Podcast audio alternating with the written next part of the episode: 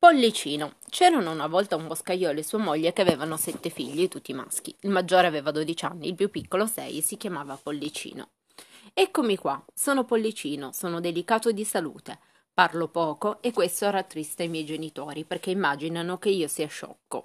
Invece penso di essere proprio furbo, sono piccolissimo e quando sono venuto al mondo non ero più grande di un pollice, così cominciarono a chiamarmi Pollicino. Pollicino voi tutti figliuoli, preparatevi, Andiamo nel bosco a fare legna. Ma facciamo un passo indietro. Dovete sapere che la sera prima il boscaiolo e sua moglie avevano deciso in gran segreto di abbandonare i figli nel bosco, perché non sapevano più sco- come sfamarli. Pollicino però, nascosto sotto una panca, pensò di correre ai ripari, e mentre tutti dormivano, raccolse tanti sassolini bianchi al fiume. Il mattino dopo l'intera famiglia di Pollicino era già nel profondo del bosco. Guarda come lavorano contenti e allegri i miei fratelli. Se sapessero quello che sono io. Ed ecco il babbo e la mamma che si allontanano senza dirci nulla. Il boscaiolo e la moglie infatti se ne andarono di soppiatto e poi fuggirono per un sentiero nascosto. Ehi fratelli, non vedo più la mamma, non c'è nemmeno il babbo. Saranno andati a far legna più in là, ma torneranno a prenderci presto. Facciamo in fretta a finire il lavoro. I ragazzi passarono tutto il giorno a raccogliere legna e quando scese la notte. Com'è tardi? Il babbo e la mamma non verranno più. Siamo perduti. Mamma, papà, aiuto! Venite con me, fratelli, vedrete che riuscirò a portarvi a casa. E come? Tu che sei il più piccolo. Seguitemi, basta stare attenti, vedete. Ci sono questi sassolini bianchi che segnano la strada fino alla nostra casa. In effetti Pollicino riuscì a ricondurre i fratelli fino a casa, ma, anche se il padre e la madre si mostrarono contenti di vederli tornare, decisero che il giorno dopo li avrebbero lasciati di nuovo nel bosco. Pollicino però riuscì ad ascoltare i discorsi dei genitori. Anche questa volta dovrò agire con furbizia. Tornerò a raccogliere i sassolini bianchi per segnare la strada. Ma quella sera la porta di casa era chiusa con un catenaccio tanto pesante che Pollicino non riuscì ad aprirla. E il giorno dopo, pazienza, segnerò la strada, sbriciolando il pane che la mamma mi ha dato per pranzo. Speriamo che gli uccelli del bosco non lo mangino. E invece, a mano a mano che la famiglia si addentrava nel bosco e che il bambino sbriciolava il suo pane, gli uccelli se lo mangiavano tutti contenti. Così la sera i sette fratellini non trovarono più la strada di casa e si smarrirono davvero nel bosco. Per di più all'improvviso si scatenò un grande temporale e cominciò a cadere un torrente di pioggia. Pollicino si arrampicò su un albero per cercare di scoprire alla luce dei lampi la casa dei propri genitori. Vedi niente, Pollicino? Guarda bene in tutte le direzioni. No, ecco, c'è una grande casa laggiù, quasi un castello. Ha un aspetto che non mi piace, ma è l'unico rifugio. E i fratellini si diressero correndo verso la grande casa dove abitava niente meno che un terribile orco. Quando i bambini, bagnati come pulcini, bussarono alla porta, rispose all'interno la voce di una donna. Era la moglie dell'orco. Chi è?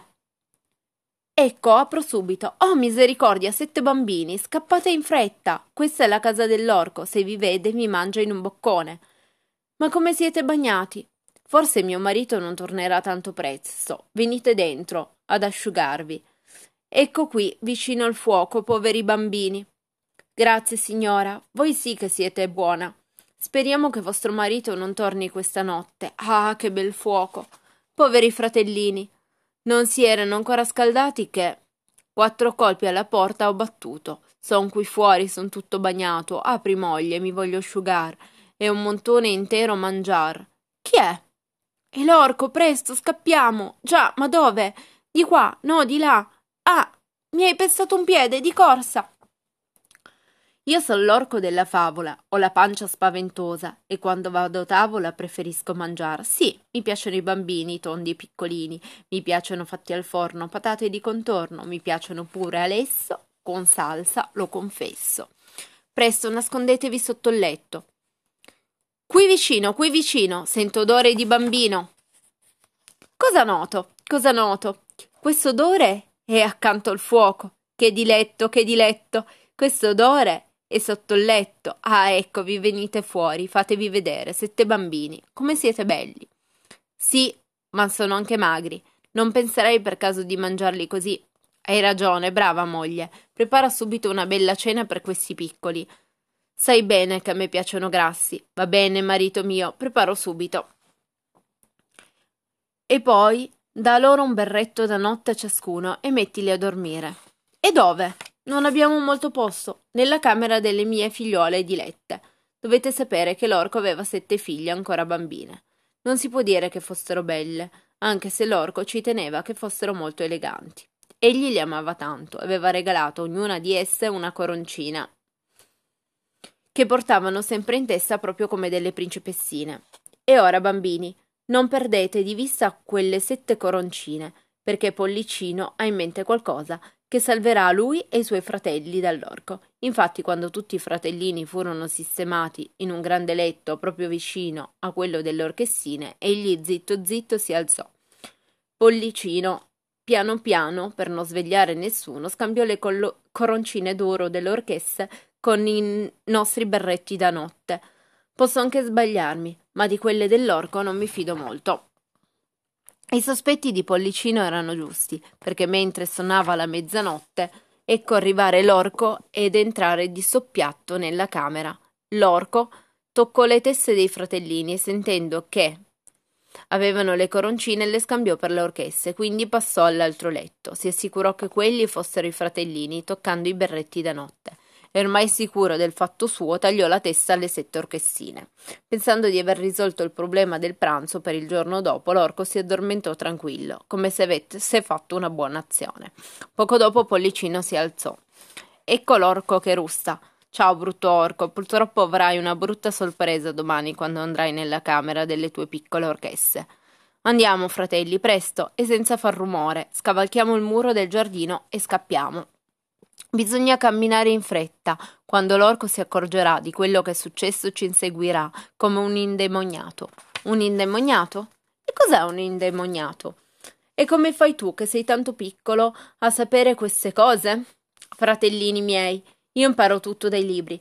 Non sapete che i bambini che leggono molto imparano tante cose? Ma sentite, l'orco ha scoperto le sue figliuole morte e strilla tanto forte che lo si sente anche da qui. Che cosa ho fatto, figlie mie? Ho ucciso le mie piccole orchesse. È tutta colpa di quei bambini, me la pagheranno subito. Moglie, dammi gli stivali delle sette leghe. Acchiapperò quei furfanti in un baleno. Presto, fratello, rifugiamoci in quella caverna e speriamo che l'orco non ci scopra. I poveri bambini si nascosero nella caverna e Pollicino continuò a spiare le mosse dell'orco Doveva essere veramente arrabbiato perché correva e cercava da tutte le parti, scavalcando montagne e attraversando fiumi con un solo passo, ma non riuscì a trovare i sette fratelli.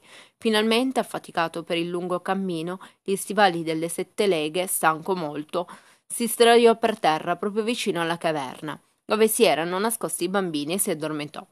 Pollicino si accostò allora pian piano all'orco e. Pollicino il piccolino, a questo punto cosa fa? Salta fuori e ruba all'orco gli stivali e là per là al suo piede son fatati subito si addenta e ran e poi va con gli stivali va attraverso campagne e città e poi va con gli stivali va a casa dell'orco a bussare. Pollicino con gli stivali delle sette leghe giunse dunque in un baleno alla casa dell'orco bussò e la moglie dell'orco venne ad aprirgli. Presto signora vostro marito è tenuto prigioniero da una banda di briganti che vogliono oro e pietre preziose per il riscatto. Ma ha dato i suoi stivali, vedete? E ha pregato di venire a prendere il tesoro che tenete nascosto. Se non lo porterò subito ai briganti, quelli ammazzeranno l'orco. Prendi, pollicino. In questo sacco c'è un tesoro favoloso. Grazie, signora. E poi va con gli stivali va attraverso campagne e città, e poi va con gli stivali va, e i fratelli a casa Pollicino riporterà. Quando il padre e la madre videro tornare a casa i loro figliuoli con tante ricchezze, fecero loro una buonissima accoglienza, ed allora il benessere e la felicità non mancarono in quella casetta.